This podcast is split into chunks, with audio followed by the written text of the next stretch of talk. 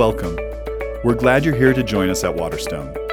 Throughout 2020, we have been reading through the Bible, and it has culminated to this moment where we open up the New Testament and see how God enters history in a personal way.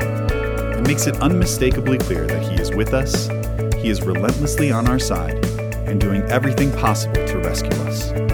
It's through the life, death, and resurrection of Jesus that we learn how to live and be people who love sacrificially, seek justice, and extend God's mercy. We're excited to dive into this series together and would enjoy it even more if you were able to attend one of our services in person.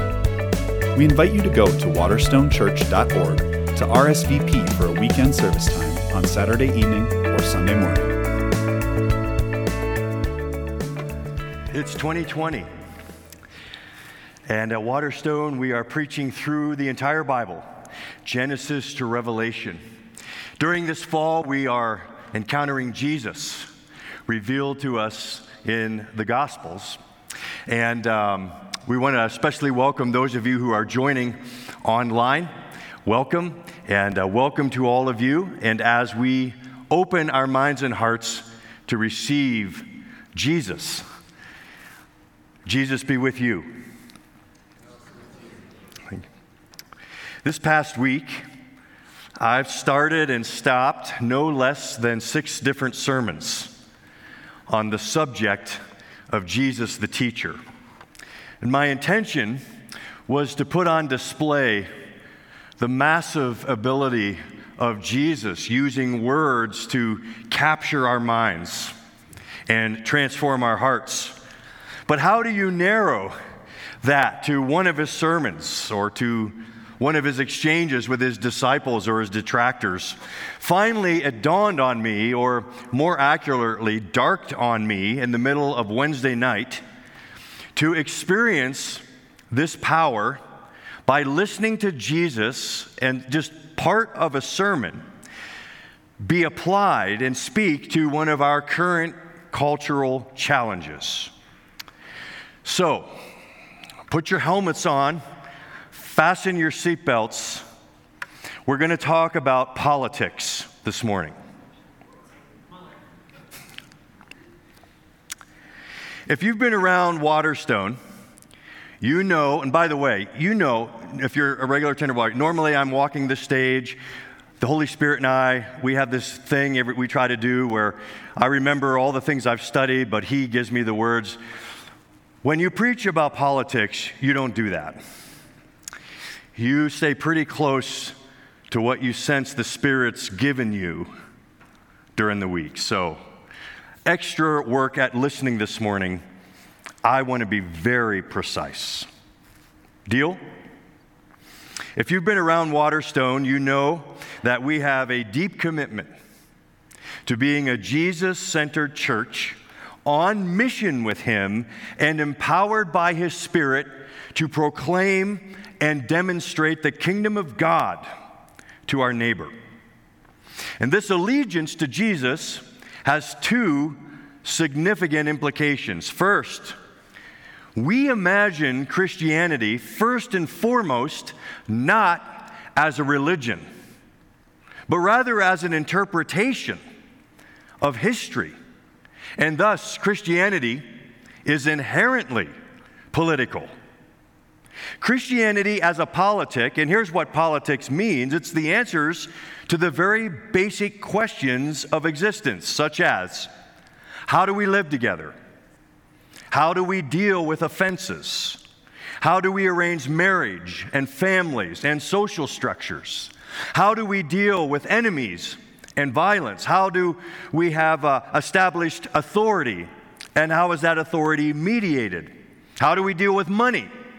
How do we order our passions and desires? Where is human history going, and what does it mean to be human, and how can human life flourish with peace and justice? Those are the issues of politics, and we believe that Jesus decisively answered those questions when He came among us and said, "The kingdom of God has come near. Repent and believe."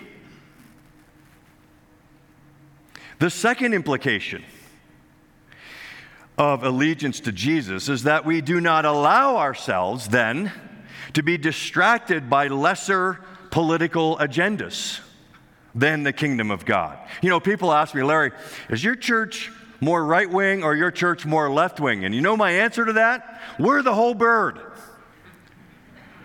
The heaven's dove rested on Jesus at his baptism to proclaim him as the hope of the world. If his claims are true, then captivity has been led captive and death has been overcome.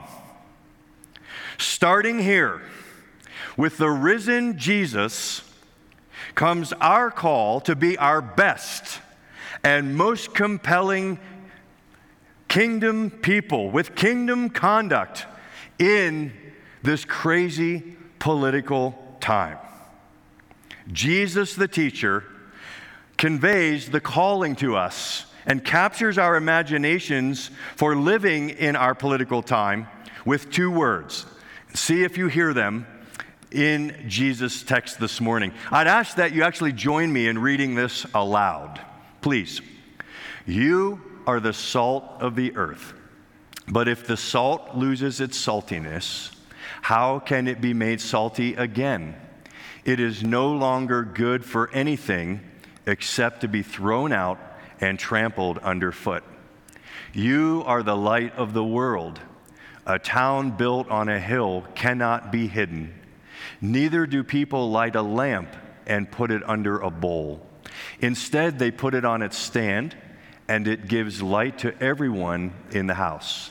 In the same way, let your light shine before others, that they may see your good deeds and glorify your Father in heaven. The word of our Lord Jesus. Did you sense the two words, salt and light? Before we look directly at the text, I want to begin by naming a few of the concerns of this moment. And hear me, I want to present them clearly and even-handedly, which means that I am going to upset all of you at one particular point in the next few minutes. But I want us to reflect together on our current context and then go to Jesus' calling to be salt and light within our context.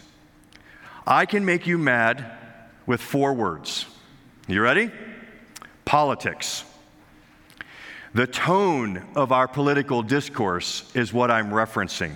When a word, acerbic. Acerbic is from the Latin, and it means sour or stringent in taste, harsh or severe as of temper or expression.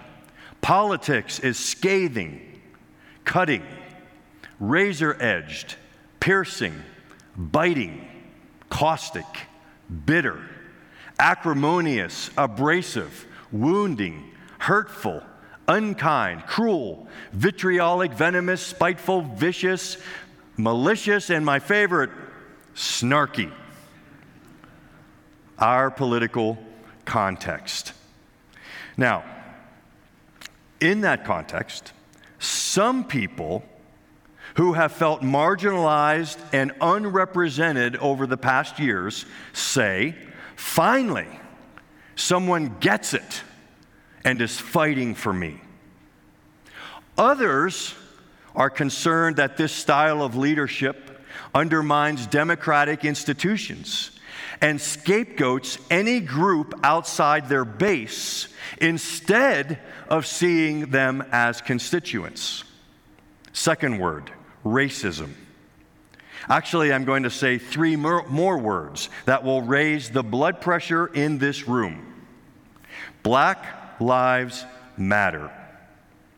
Some hear a media-fueled platform that is not about black lives as much as it is about a socialist philosophy that desires to overturn authority and social structures. Does America have a racial discrimination in its past? Yes. Are there racist people in America today? Yes. Is racism rampant and extreme? No. they say. For others, it is a deep cry to see what it's actually like to live in this country as a person of color. As a black friend here at Waterstone told me, when I say Black Lives Matter, I don't mean that other lives don't matter. I mean Black Lives Matter too. Third word, election. What's in view during an election season is the past behavior of our leaders. There have been words and conduct by our president that are disturbing to any follower of Christ. For some who believe that leadership begins with character and integrity, enough is enough, as the character of our republic has been deeply eroded. Others choose to look at what he has accomplished. Why should presidential morality take priority over righteous policies and Supreme Court appointments? As a friend put it to me, I'm not voting here for a pastor. I'm voting for a commander in chief. How we doing out there? Have I stepped on everyone's toes so far? Because that's the goal here. Fourth word, COVID. What is this pandemic, and how should authorities be helping us? Some believe that while the sickness is real, the media has manufactured a state of fear that has led to governmental overreach into our daily lives. Others believe the government is doing what they can to stop the spread of the virus in order to save lives, and we should be cooperative for the sake of the most vulnerable among us. We are living in a crucible moment. And by the way, I think we could all agree that these seem to come now every 4 years in our culture. How can we garner more clarity and greater resolve and purer hearts and deeper unity in a time like this? Jesus, the teacher, has given us two compelling metaphors to capture our imaginations. First, salt. You are the salt of the earth. A couple interesting things about the text. First, Jesus reverses the normal word order in the original language. Usually in the Greek language, the verb would come first and then the subject. He reverses it to say you, as in you. You are the salt of the earth. And the other interesting thing is just the scope of his language. Salt of the earth, light of the world. Oh, friends, Jesus has a very high opinion of us. He believes that we are the most compelling, influential force on the planet. It's rather bold of him, don't you think? In the original audience, just a group of ragtag people sitting on the side of a hill, and Jesus has the audacity to say, you are the salt of the earth, but here we are. Here we are. Now, salt, think about it. In Jesus' day, salt was mostly known as a preservative. You would rub it into fish to preserve the meat. In our day, salt's mostly known as a flavoring. Makes everything taste better, in my opinion. How many salt people in the room say amen? All right, sugar people? Yeah, no one will admit being a sugar people. I've been finding that out over these, well, last night. How do we live as salt of the earth? As a preservative first, we demonstrate kingdom politics. And what I mean by that is we seek first the kingdom of God. We believe Jesus answers the political questions of our society and life, which is why, listen, Christians are not conservatives or liberals. They are preservatives. As followers of Jesus, we engage the political process. That's the only thing that's out of bounds, right? Salt, if it loses its saltiness, it's no good. It has to engage. I've heard friends, and I've been, dialogue with friends who say, the political culture and environment is so toxic, I'm out. I don't think Jesus gives you that option. You got to be out of the salt shaker. You got to be in the meat. You got to be somehow engaging the political process to be a preservative.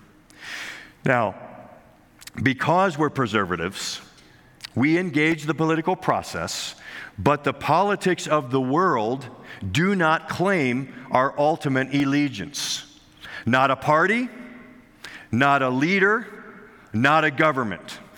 The fundamental identity of American Christians is not American. It is Christian. Paul puts it this way for every culture in Philippians 3 when he says, our citizenship is where? In heaven.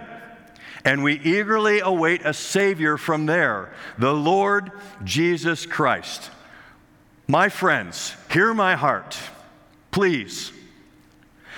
That we are so harshly partisan and divided within the church is not only our failure of Christianity, it's devastating to our witness. The politics of the world must not be allowed to induce hostility among those who practice the politics of Jesus. So, what does salt preservation look like in a political issue? Here's one shake of the salt. The issue of immigration.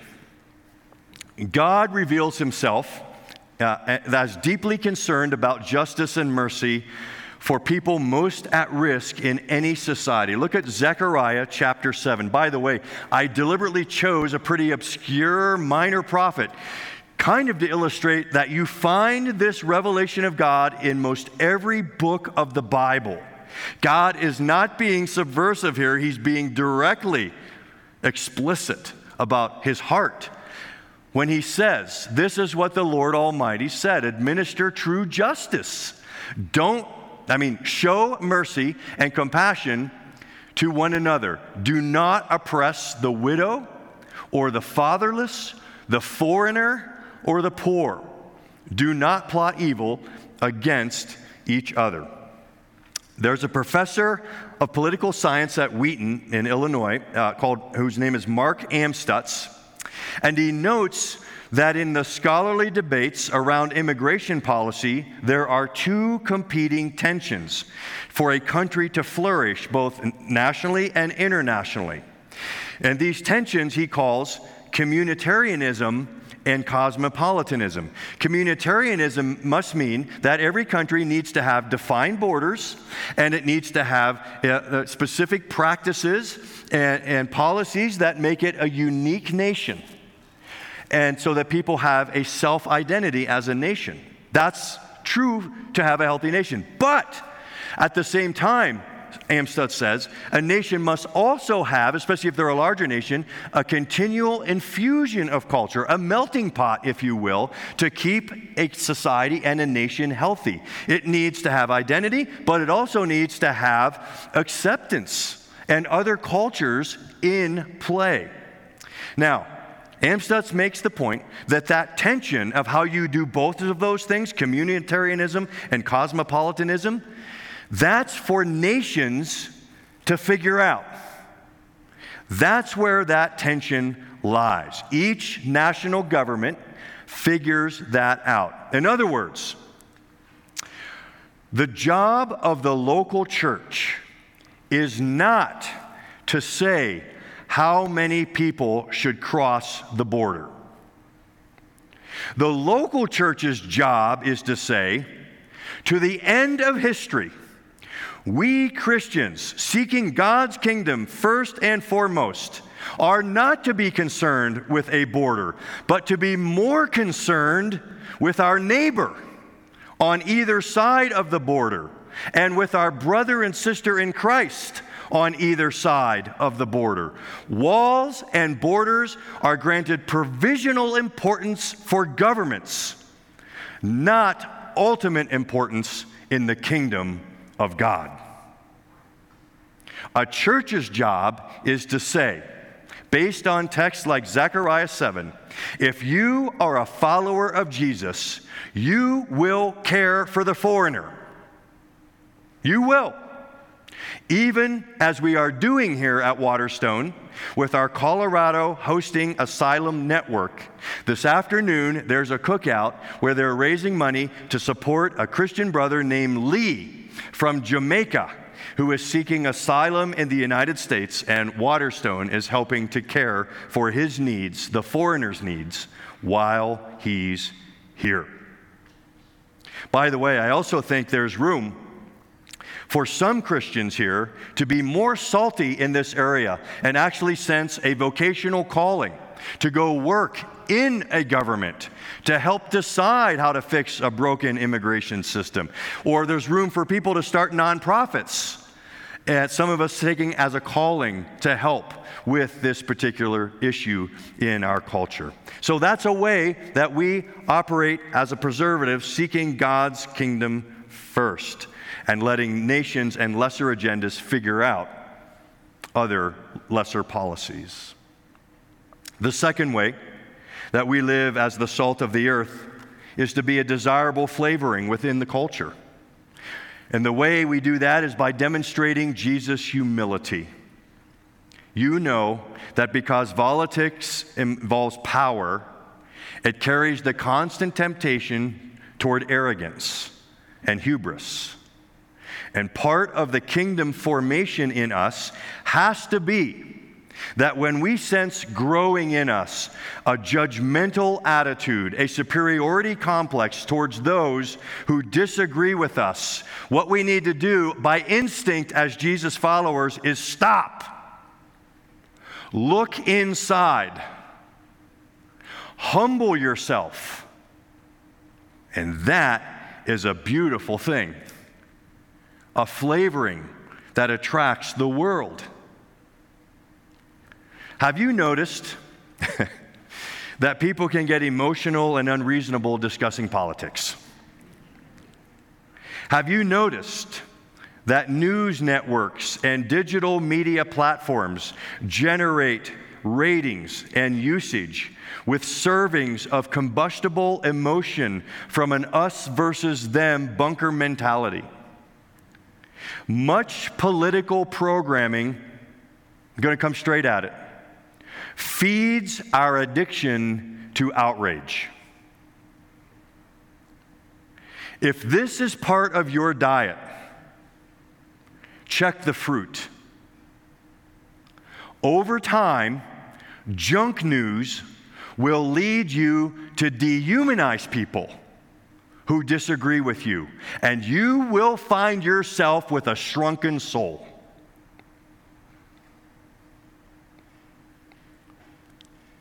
You are the salt of the earth. And Jesus, the rabbi, gives us the second metaphor to capture our political imagination. You are the light of the world. We say it again. Jesus believes his followers are history's most luminous power. Christians are obvious. A city on a hill. In the ancient world, it was so dark at night that you could see lights from a village from miles away. And Jesus wants us to note the energy source, that they may see your good deeds. That word good in the original language can be translated beautiful, something you experience that leaves you wanting more, like a movie preview. Have you noticed that all of the best scenes of a movie are in the movie preview? Why? To get you to pay money for that ticket to go see that movie. I've got news for you. There is a movie going on. Hear this. The Father is the writer. the Holy Spirit, the director, and Jesus, the returning hero, in a worldwide production. But you know what? In the meantime, the previews are you and I. And people seeing our humility and our beauty and goodness will be attracted to want to purchase a ticket to see the whole show by how they encounter us as light. So how do we live as lights in the world? In our political context, three things. One, make disciples. That's our mission. Make disciples. University of Virginia sociologist James Davidson Hunter, in his book, To Change the World, says that when a society is healthy, many different spheres flourish. Art, education, commerce, religion. But when societies fracture, everything begins to revolve around politics. People begin to think that the real way to produce change is to gain political power, because the political sphere is the primary way to coercive power. In other words, we can pass laws to make people do what we want. Hear this. The more fragmented a society is, the more people want political power to secure agendas. Hear my heart. To our great detriment, the American church has bought in to this political reality. The notion that a church is relevant only to the extent that it deals in human political power is profoundly misguided. That was precisely the temptation offered to Jesus when the devil took him to a high mountain and showed him the kingdoms of the world and said, "All this I will give you if you bow down and worship me." Jesus, who never set foot on the marbled halls of Rome, the power center, he started a revolution that is still changing the world, but it is not rooted in coercive human power. It is rooted in sacrificial weakness that unleashes the power of a resurrection. Behold this man, Jesus, the long-awaited end of history has come upon us, broken into our very midst. Do you understand that the hope of the world is not a geographically bounded nation state? The hope of a world is not a president or a king or a prime minister. Do you actually believe that if you got everything right on your election list, you get your right president, you get your right senator, you get your right state rep, you get your right county commissioners, and it goes all the way up to you get your right dog catcher? Do you actually think that if that will happen, paradise will be ushered in and the human heart will no longer be soiled? Then why in the world, I'm upset. Why do we get so upset? It's because we give our hearts to lesser agendas. Jesus did not send out his disciples to start governments and pass legislation. They were sent to establish beachheads of his person and his teaching and his lifestyle in the midst of a broken, unjust, greedy, and selfish world. And that, listen, that is why, without apology, we are a church that is not in the policy-making business. We are a church in the disciple-making business.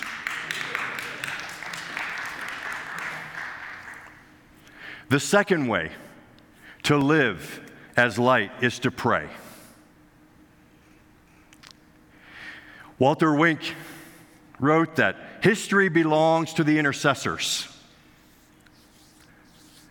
Here's the real script behind all politics. 1 Timothy 2, here's what's going on.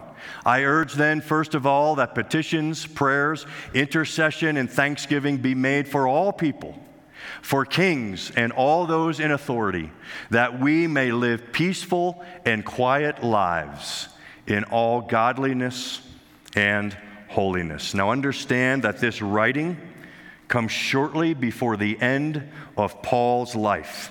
He was most likely killed by the Emperor Nero. Now understand that Paul is commanding people to pray for the political leader who has already imprisoned him and will eventually put him to death. Now, how do you stop a movement like that? Can I come as just one of your leaders and just say, pray? Do we need a big gathering? Well, we can have a big gathering during this time. And by the way, vent a little. In years past, we have these calls to prayer and these meetings, and 10 people show up. Can we not just say, I've got 37 days till the election, and in every day for the next 37 days, I'm going to pray. I'm going to pray for Donald Trump. I'm going to pray for Joe Biden. I'm going to pray for Cory Gardner. I'm going to pray for John Hickenlooper. I'm going to pray that God, who turns all the king's hearts as a river, that God's will be done. And I'm going to rope up to my primary agenda and seek God's kingdom, which will be as in effect on November 4th as it is on November 3rd. Because when you pray, you know what happens? It's a transfer of power. You give up everything and all these choices to God, and you seek first the kingdom of heaven. So transfer power, pray, and then third, we live as light by love. Love. Now, I don't mean avoiding conflict. I don't mean some superficial politeness. I mean courageous, gutsy unity that above all values the body of Christ over you winning your political agendas. Lesser political agendas. Paul put it this way in Ephesians 4. Here's our calling. Be completely humble and gentle. Be patient, bearing with one another in love. Make every effort to keep the unity of the Spirit through the bond of peace. That's light. Whenever and wherever we are in political discussions, remember that it's Christians together, not apart, that are what Francis Schaeffer called the final apologetic. That is, take this with you. The world will know that Jesus is the Son of God by how we love one another during the election of 2020. I was thinking this week that it would be so easy to pastor a church where everyone voted the same way. You know, one of the things I love about Waterstone is we are a purple church. In fact, if you ask me, here's my speculation. We're about a third conservative Republican, a third liberal Democratic, and a third everything else. I know one person that wrote in Peyton Manning in 2016. We are a purple church. And I own that enthusiastically because purple is the color of royalty, which means for us, Jesus is king. Everything else down here, Jesus is king. It would be nice, though, if everyone voted the same way. But not even Jesus wanted that for his small group. Do you know that he invited a Jew who was a tax collector named Matthew, who actually recorded this sermon? He worked for the Roman government. He was a Roman sympathizer. Matthew in the 12. And do you also know that he had a guy in there named Simon the Zealot? The Zealots were everything against Rome and tried to overthrow Rome. Jesus chooses on purpose people from the completely opposite political spectrum. Why? To demonstrate a unity that will take over the world. And I believe if they can do it, those Galilean fishermen and tax collectors and zealots, we can do it.